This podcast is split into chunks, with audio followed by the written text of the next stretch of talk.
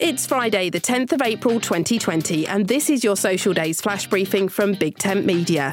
On the social calendar today, it's Golfers' Day, Sibling Day, International Safety Pin Day. Ah, the humble safety pin. We've all reached for one at one time or another to pin stuff together. I've even been known to use them in place of drawing pins to hold up scripts in the studio. Story has it that this curved metal pin was invented in 1849 by a Walter Hunt. It's said he owed a friend $15 and decided to invent something new in order to earn the money to repay him. He came up with the safety pin.